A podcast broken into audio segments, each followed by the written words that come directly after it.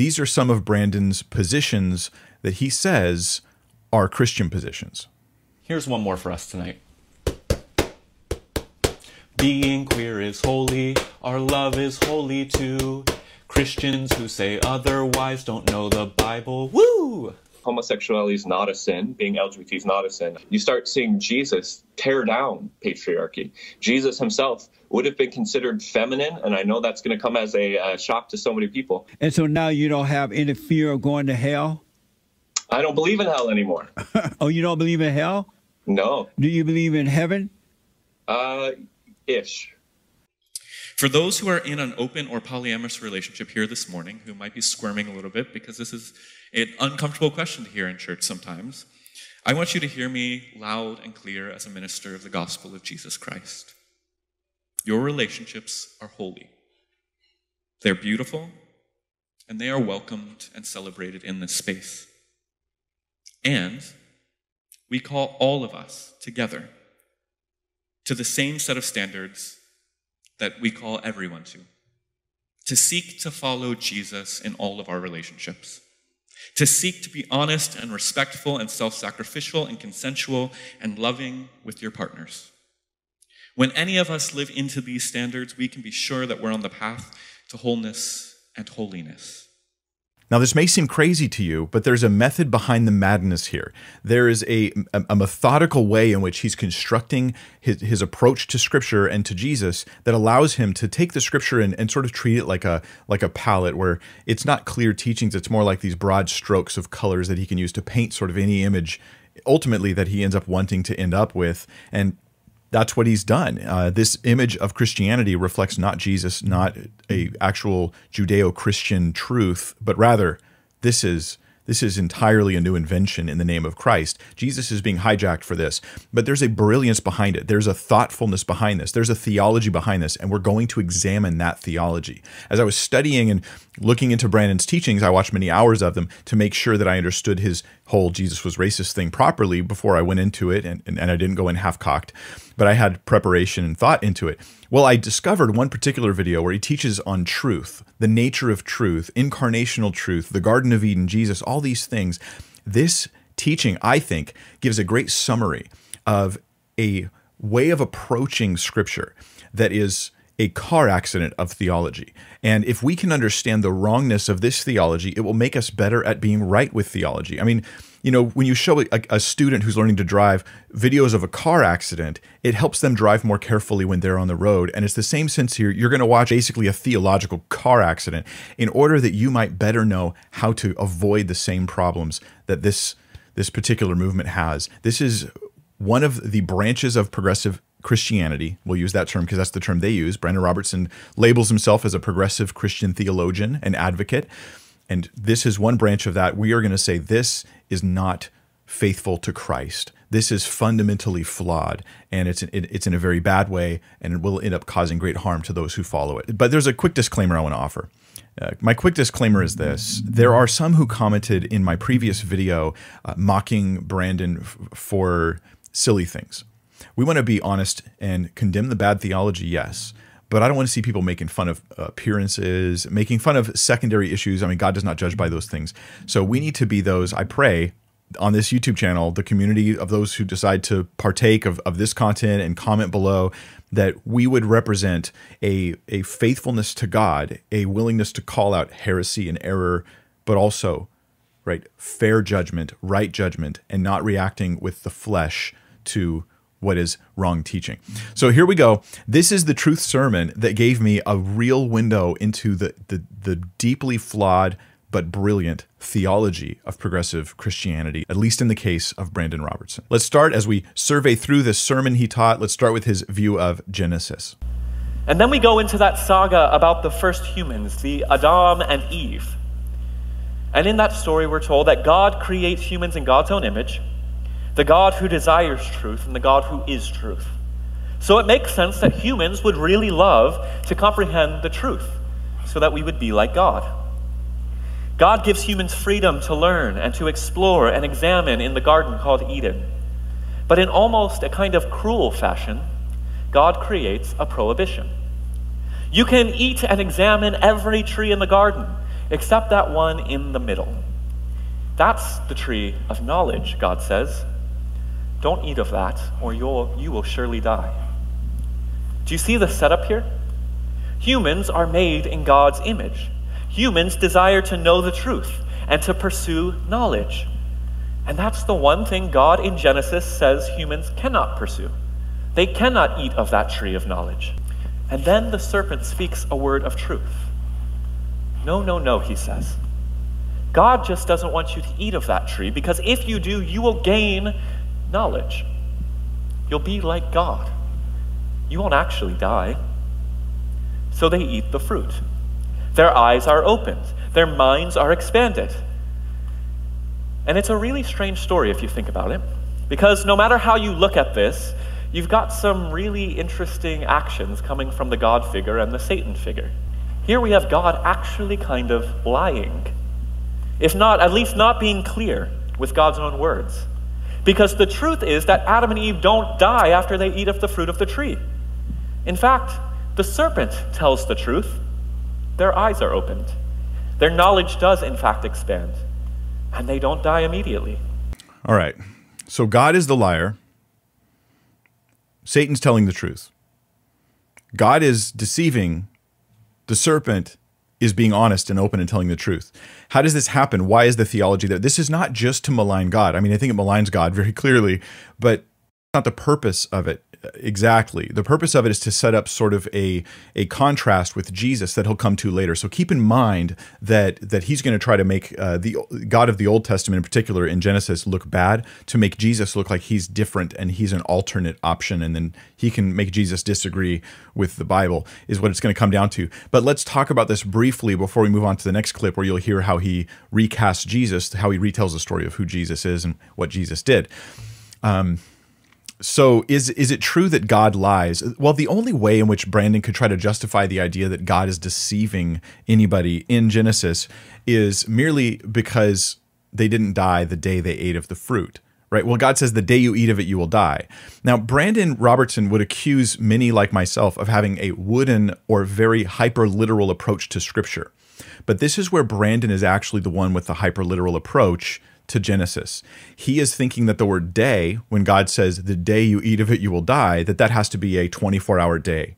It won't just be like when you eat of it, like speaking of a general time period, as the word, the word day is used that way in Genesis chapter 2. There's no reason why it can't be used that way in Genesis chapter 3. So, day here represents, right, when you eat of it, you will die. And certainly Adam dies. And the New Testament, throughout the scripture, of course, but the New Testament really hones in on this and it says, like, death came through Adam when he sinned. And then death came to all of us because all sinned. So we have death was really the result of the fall. It's only if you think that, that the death had to happen within 24 hours, the fullness of all of the consequences, by taking that word day hyper literally. It's odd that Brandon will be one who will accuse me, and he has like on Twitter and stuff, of being too literal. And so it's strange to me to see that happening here. But that hyper literal pr- approach is in order to suggest that God is being deceitful. What does the text actually say? I mean, do I really have to tell you this? I guess I do. but in Genesis chapter 3, we we get some commentary on this that that they that God is not the one who's being deceiving here. So in Genesis chapter 3 verse 13, we have the statement, uh, then the Lord God said to the woman, "What is it that you've done?" The woman said, "The serpent deceived me, and I ate." So the serpent is the one who lies, right? The the thing that Brandon left out that the serpent said is you shall not die. Right? But they are going to die. Death is going to be the result. They will not be eating of the tree of life. They will not be having eternal life here. They're going to die. This is because of the deception of the serpent and saying you will not die, and then Eve partakes of the fruit. This is not hard to see. There's no way that any serious person can justify, can properly justify taking Genesis and flipping it inside out like this and making God the deceiver and making the serpent the one who's helping you. And I'll use the term Brandon uses, remember this term, expand your mind. That's a term he's going to really hone in on really soon here. So the Old Testament God, he doesn't want you to have knowledge. He doesn't he doesn't want those things. Brandon's going to couch him as being a God of of rules. And the the the New Testament Jesus, he has a different perspective that disagrees with the Old Testament. It disagrees with the way God is portrayed in much of the Old Testament. Listen to this next clip where Brandon talks about who Jesus is and how how he wants to pit Jesus against God. This is this is uh, something I, I complain about a lot because I see it in different theological camps to to make Jesus sort of the the um, the opposition of the teaching of the Old Testament instead of the fulfillment of it. The word that's most often translated repent in our Bibles is the word metanoia in Greek. Meta literally means to expand, noia means your mind. So when Jesus says repent and believe the gospel, he's not saying anything about being sorry for our sins. No, he's actually telling us to expand our minds so that we're able to begin to grasp more of this new reality that he calls the kingdom of God. So catch this, right? This this is the same teaching here, and we're going to see more clips from it, so you can catch all of the sort of the, the, the main points of his teaching. But you know, the Old Testament God, the God in Genesis, this Genesis garden God character. That's how Brandon will characterize the book of Genesis, the story of Genesis. This the God character. He doesn't want you to know things. He doesn't want you to expand your mind, uh, and he's deceiving you about about knowledge. And then the serpent, of course, he's like the good guy. To to think this is Christian theology is um anyway. So you know. But then you get to Jesus, and Jesus, when he's preaching repent, Christians have misunderstood. He didn't mean turn from your sin. He meant expand your mind Jesus is here saying, Eat of the tree. Jesus is echoing the serpent now. And we find that there's a conflict between, and I'm not, you, if you think I'm going too far with Brandon's teaching, just wait. I'm going to share more clips with you in just a moment. So, Jesus, he says, expand your mind. Now, one question we want to ask here, if, if we're going to try to be careful with scripture and care about the truth of what Jesus says and who, who he really was, the word repent does it really mean expand your mind? Uh, brandon takes the word and he breaks it into its etymological pieces meta and noia right? These two metanoia that this is the word repent. Meta he says means expand and noia is your mind. Well noia does mean mind right or thinking. And Meta does not mean expand. This is not real. This is not true. I don't know that expand is actually in the what's called the semantic range of the word meta. If it is, it's not in the sense that Brandon's using it. It's kind of a mystical interpretation he's offering of this word. There's there's a reason why translations uh, all all across the board translate this word repent or something like it. I did a survey of translations, 18 translations. Not a single one of them translates it expand your mind right? We have the King James, New King James, NASB, NIV, NRSV, NLT, CSB, LEB, NET, ISV, RSV, ASV, Darby Bible, the Douay Rheims Bible. We have all of these that say it's repent. They just translate the word repent. This is not because these are cisgendered males. I'm, I'm, I'm using the terms of, of progressive uh, some progressive Christians who will critique these translations because they think they're coming from like a particular camp, right? It's just what the word means in context. We can actually look at it the way Jesus uses the word. In Matthew chapter 11, verse 21, we have the following. Woe to you, Chorazin! Woe to you, Bethsaida! For if the mighty works done in you had been done in Tyre and Sidon, they would have repented long ago in sackcloth and ashes. Now, this is interesting. So, not only does the word we'll see in the context of Scripture, t- in, in the New Testament in particular, it tends to mean turning from bad behaviors and bad ways and wrong ways of thinking to turning to believing in God. So, you're, you're repenting of sin. Sin is connected to the idea of repenting, um, as it is in the typical English usage of the term. But here he says, repent in sackcloth and ashes. Now, if repent meant expand your mind, why does Jesus think it takes place in sackcloth and ashes? This taps into very strong cultural understandings of the time that this is about mourning and grieving because of your past behavior. Tyre and Sidon are pictures here of sinful groups of people that should have repented but did not, should have stopped their sins but did not. And so this is clearly Jesus using the term not as a sort of mystical mind expansion thing, but using the term as turning from sin. We get the same statement in Luke chapter 10, verse 13, where he says that they would have repented sitting in sackcloth and ashes, ashes, and implies that there's some sort of future judgment for them and for Capernaum and Bethsaida, Chorazin, these people who are not repenting, not turning from their sin even today. What about Jesus in Luke 13, 3, though, where you can't take it to mean expand your mind here. He says, I will tell you unless you all repent, you will all likewise perish. So this is not like, hey guys, come expand your minds because there's like this sort of fluffy kind of new agey sort of universalism kind of thing going on here. He's like, hey, you need to turn from your sin. Jesus was the kind of annoying preacher that a lot of progressive Christians want to complain about. Jesus just was that person. And it's it's not because he's trying to be a jerk. It's because sin really is going to bring death, right? That tree is going to bring death and we're heading towards it in our lives and we need repentance to turn to God in faith. It's that old annoying gospel message. It it doesn't come from from um, power centers and it doesn't come from authority people or patriarchy. It comes from God, Jesus speaking to us, communicating to us that we need to turn lest we likewise will perish. To make this point even stronger, uh, and, and again, I'm kind of trying to use bad theology to teach us good theology here. So let's look at Matthew chapter 12, 41. And in this passage, Jesus thinks, obviously, thinks that Nineveh is an example of what repentance looks like. And we we know the story of Nineveh. Jonah went to Nineveh. We'll read. I'll read it to you in just a moment. And this is we're going to get we're going to get Bible study going here. So in Matthew twelve forty one, it says, "Then the men of Nineveh will stand up with this generation at the judgment and will condemn it because they repented at the preaching of Jonah. And behold, something greater than Jonah is here." Jesus appeals to Jonah and he appeals to Jonah, that the book of Jonah and the, the account of Nineveh as an example of what he thinks repentance looks like. So here's a great way, not going to fake use of etymology, not not saying meta means expand, right? But but rather looking at the use of a word in context. That's probably the most important way to understand any word, English, Greek, any language at all. And we can go to Jonah chapter 3 verses 4 through 10 and see what Jesus was talking about. This is what he thought repentance looked like. Jonah began to go into the city, and going a day's journey, he called out, Yet 40 days and Nineveh shall be overthrown. So he has a message of judgment. He probably taught more than that one sentence. Sometimes we act like that's all he said. This is a summary, I think. But anyway, it goes on. And the people of Nineveh believed God. They called for a fast and put on sackcloth from the greatest of them to the least of them. Again, this is this is a mourning time. This is a grieving time because to them repentance is going to be turning from sin and sorrowing and mourning over the wickedness they've committed. As it goes on, the word reached the king of Nineveh, and he arose from his throne, removed his robe, covered himself with sackcloth, and sat in ashes.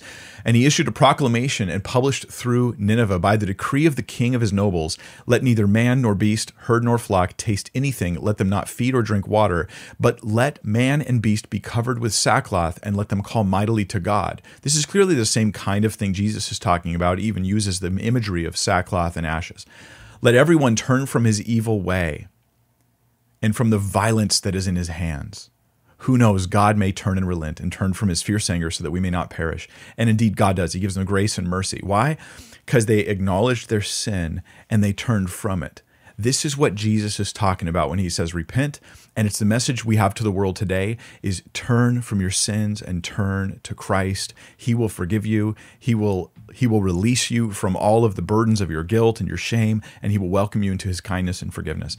This is the message of the gospel. Repent is part of the gospel. It doesn't mean expand your mind. That's what Jesus meant by it. That should be obvious from the verses I share with you. But look now let's pretend you didn't know any of that. Pretend that you thought Brandon was was was really understanding Genesis right and understanding Jesus right, right? God, bad God, doesn't want you to know things. Jesus wants you to know things. In fact, expanding your mind is the whole purpose of the gospel message. Listen to now how he summarizes all of these things about the Old Testament compared to Jesus. When you take Jesus' understanding of salvation and contrast it with the Garden of Eden story, we begin to see two different perspectives. In Genesis, we're told the God figure desires for humans to stay finite in our capacity to understand truth. God doesn't want us to eat from the tree, because if we do, then our capacity to grasp truth will expand. We'll become like God. But by the time Jesus appears on the scene, he begins teaching that in order to participate in the world that God desires, we must always begin by expanding our minds, broadening our perspective, seeking to see the world from an increasingly divine perspective. You see that the the Old Testament God is scared? And Brandon doesn't think that that's truth about God. He thinks that that the Bible has some right things, some wrong things, and this allows him to sort of reconstruct the biblical teaching in a way that affirms whatever it is that, that his his theology is wanting to affirm. So he makes the God of the Old Testament, who has rules and regulations that he doesn't approve of, that he doesn't want, he makes him into like the bad guy. And then Jesus comes around and Jesus is the good guy who's who's echoing the words of the serpent and wants you to expand your mind. Now, this isn't really new. This is theology that I've seen with Greg Boyd. It's not the same as Greg Boyd. I don't think Greg Boyd would agree with Brandon Robertson's reconstruction here at all. I don't think he would. I could be wrong. Um, but it's the principles that he's using to get this reconstruction are very similar. Greg Boyd would teach that we we've got this sort of Old Testament um, presentation of God that's not true about God. Like you can't rely on all the things the Bible's telling you about who God is and what God does. Uh, Brian Zahnd does the same thing. Brian Zahnd thinks that Jesus is his is his buddy who's going to help him know where to disagree with the Bible on issues. And I think a, a, good understanding, a careful and thoughtful understanding of Scripture, alleviates all of the problems these guys are seeing. Steve Chalke is another one who is in the same camp. I, I worry a little bit about Bethel because Bethel, um, Bill Johnson's teaching, there's places where he touches on this too. So it's weird to me now, being someone who cares about the sort of global teaching that's going out there on the on the internet, it's affecting and impacting people's lives. I'm concerned because there's a common thread through very different camps who don't even have the same theology as each other. And the common thread is this idea that we're going to take our version of Jesus and we're going to make him disagree with various parts of the Old Testament in order to reform our new Christian theology as in a, in a way that fits it makes it so Jesus is, is with me, disagreeing with Scripture in various places. This is a problem. So the next clip we're going to get is where um, Brandon Robertson's going to, Reverend, right, theologian, the, and those are those are true statements about Brandon. He's a reverend. He's a theologian. He's leading groups of people. Uh, you would and and they're very open about how they're progressive Christians. Now he's going to need to morph the principle that he's got with Jesus is is at odds with places of the Old Testament, with even things that God is doing in the Old Testament, according to the text. He's going to take that principle and he's going to morph it into permission to reinvent sort of a new Christianity that embraces his progressive views. So listen to this. It's it's, it's so clever. I mean, points for cleverness and thoughtfulness.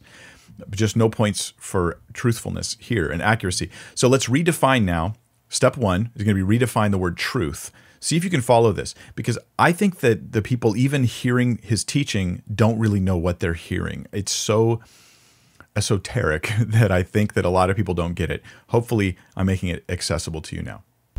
In fact, one of the last things Jesus tells his disciples is this that when I go from you, I will send the Spirit, and the Spirit will continue to lead you into all the truth. Which naturally then means that all the truth hasn't been revealed, that there is a wider and broader understanding of truth. See, we have this trajectory from the beginning of Scripture to the end that outlines the trajectory of human evolution. We begin with darkness, and light begins to expand. We begin with a God who is initially afraid of humans pursuing knowledge, grasping for truth.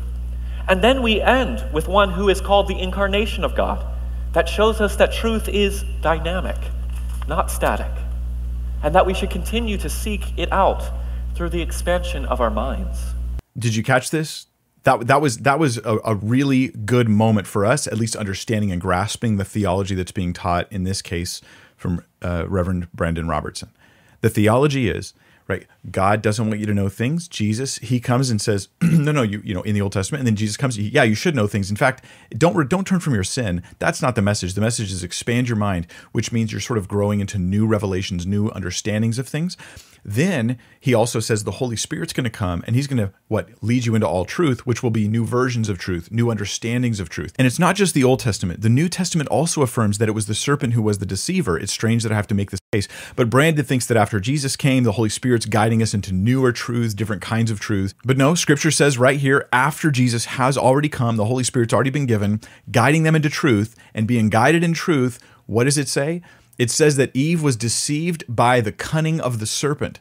It also says the same thing in Revelation chapter 12 verse 9 that that great dragon Satan, he's the ancient serpent. He's the deceiver of the whole world and may I say Brandon's affirming the deceptions of Satan even today. You might think I'm overreacting, but I think that's just an accurate description of what's happening. Progressive theology, as it's represented in people like Brandon Robertson, is the voice of Satan today.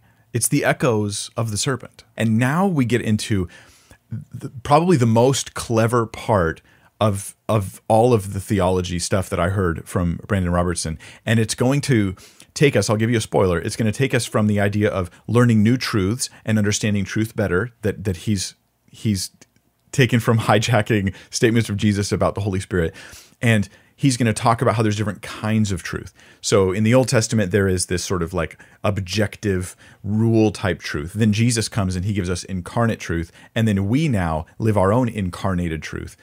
That's the preview. Listen to the theology. It's not Christian, but it's very clever. And it is in the name of Christ. If in Judeo Christian consciousness truth and God are synonymous, then Christians necessarily traditionally believe that in Jesus, truth becomes flesh. And this image of the flesh of Jesus and Jesus entering into flesh and becoming the truth incarnate, we also learn that truth cannot be static. It's dynamic, it's relational, it grows and progresses and evolves based on whatever context it's in which is incredibly different than the common understanding of truth in most churches today, isn't it? This is this is literally nonsense. It's literally nonsense, but it's nonsense built on the name of Jesus. So Jesus comes and he is incarnate truth. Okay, well there's see there's something truth there's always a nugget of truth in the things that are being said here. So Jesus, he's like I'm the way, the truth and the life. He's also incarnated, right? He's he's in the flesh he has a human body. So that's true. You could you could kind of say he's incarnated truth, but that's what he means by incarnated truth is truth that's sort of malleable and shifting and it's not based on rules. People don't like rules. I get it. I get that people don't like rules. But these are throwaway statements that fog the mind and keep you from thinking clearly about things because everything that Brandon's teaching you is based on objective truth claims. All of the claims he makes about truth not being objective when it comes to Jesus, there every one of those claims is an objective truth claim. A tiny bit of philosophy, a, a tiny bit would would help to clear the fog away here, I think, to say, look, wait a minute you're self refuting here because everything you're doing is truth claims, truth claims, truth claims, how it is, how it is, how it is. And he has rules just as much as anybody else has rules. He just has different rules. That's the thing. But he wants to claim these aren't rules. At any rate, you get the idea. Uh, you know, truth we don't like that much, Old Testament type stuff. Truth we really like, Jesus. It's flexible, it's malleable, and it's projecting forward. Where the Spirit comes, He's going to guide you into new truths. So the next step, the final step, is going to be incarnated truth in you See, Jesus is the way, the truth, and the life. You too have the truth in you. You have your own truth. This is a payoff moment. This is what the study's been building towards. This is what the theology, all of the weirdness that's been foisted upon Scripture has, has been intending to bring us to this point right here. We've talked about absolute truth, we've talked about factual truth, and now I want to talk about incarnate, or what could be called your truth every day. We're called to live in awe and curiosity of the absolute truth. We're called to observe and to note the factual truth. And both of these create the context where we create this byproduct that I'm calling our truth, as we've understood it and believe it today. If we want to live whole lives, we must live in alignment with our truth, the truth as we experience it and understand it. Whenever we try to live out of sync with our truth, our lives seem to go awry. And LGBT people, for instance, we know this in a profoundly real way. If you try to hide your true self from the world around you, we have found that that pressure, that bottling up of conformity, will create the sense of stress and pain and suffering in our lives.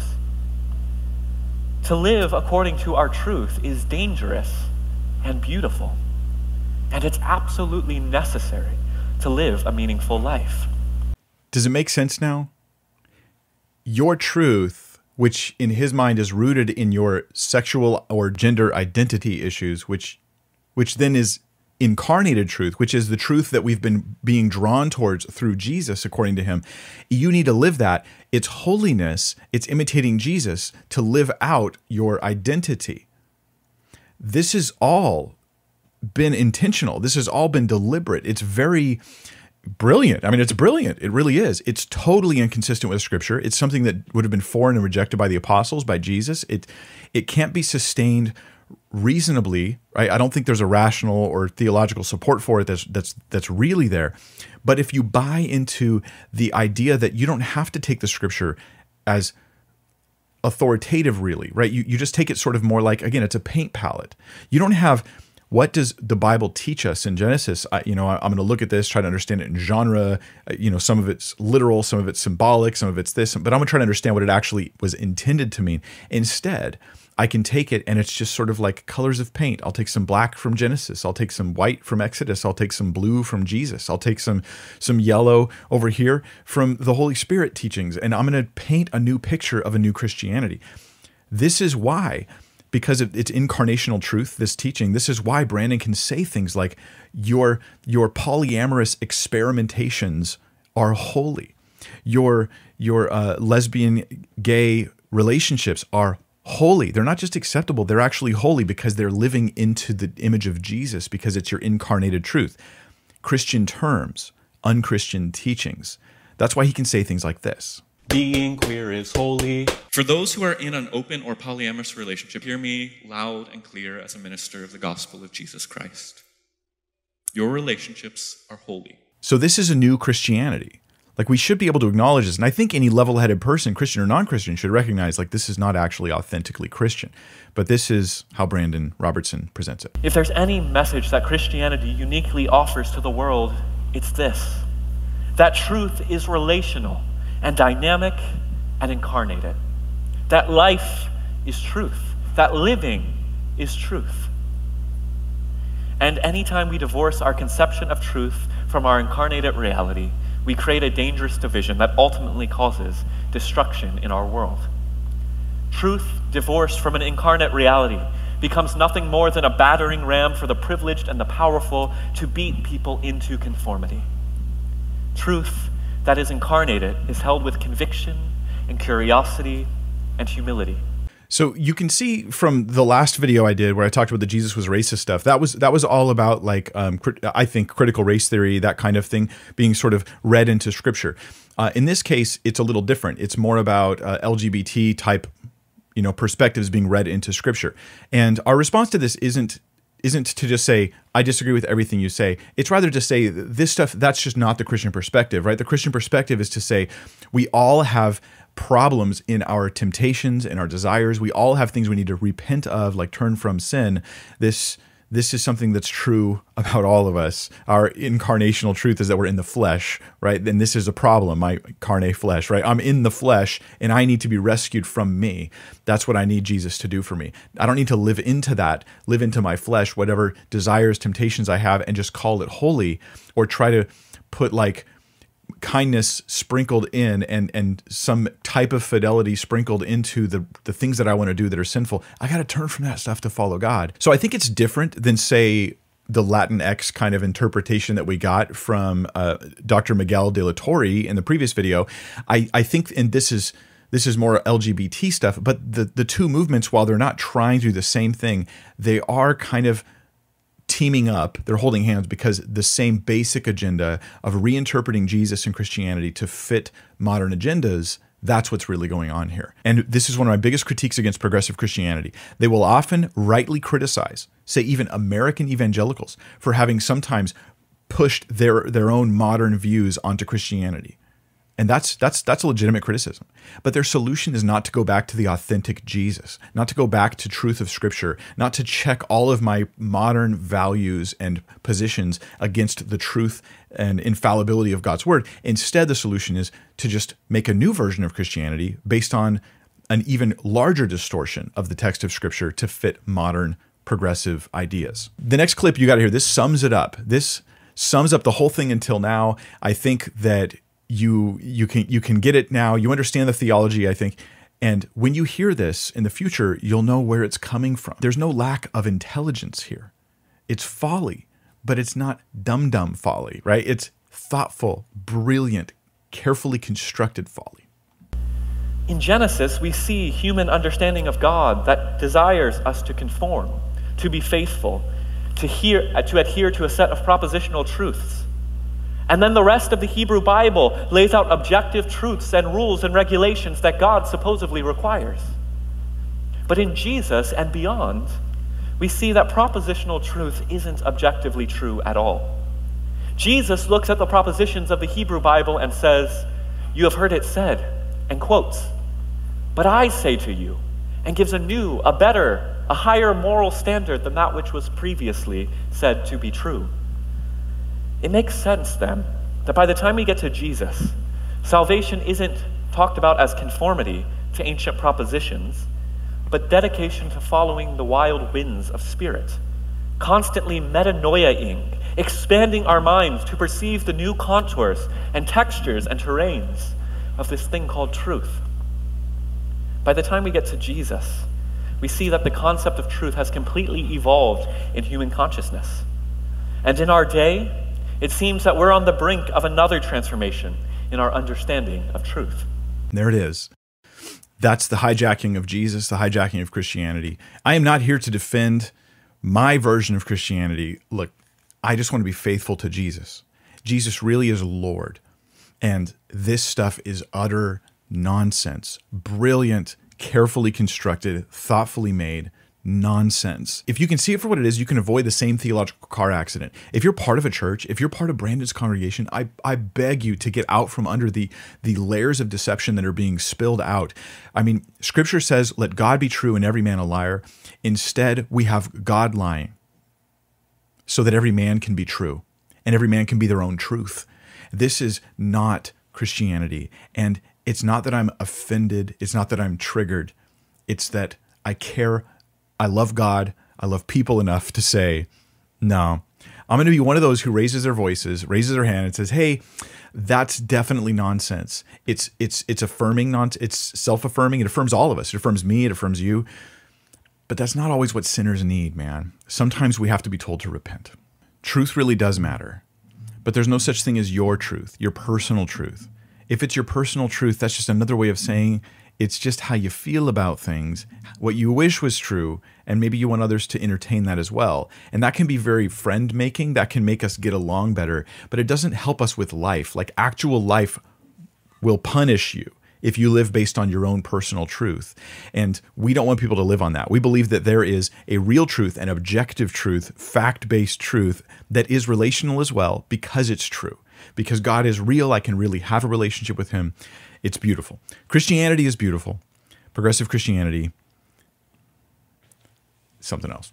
Maybe you've been affected by weird teachings and you want to help yourself learn how to think biblically about things. I think this is one of the most valuable things we can do in our lives, which is why I've devoted my life to helping you learn to think biblically about things. This is what my YouTube channel is all about. So I'm going to put some links here to other content that might help you grow in your ability to understand clearly and carefully and truthfully the real Jesus and the real Word of God.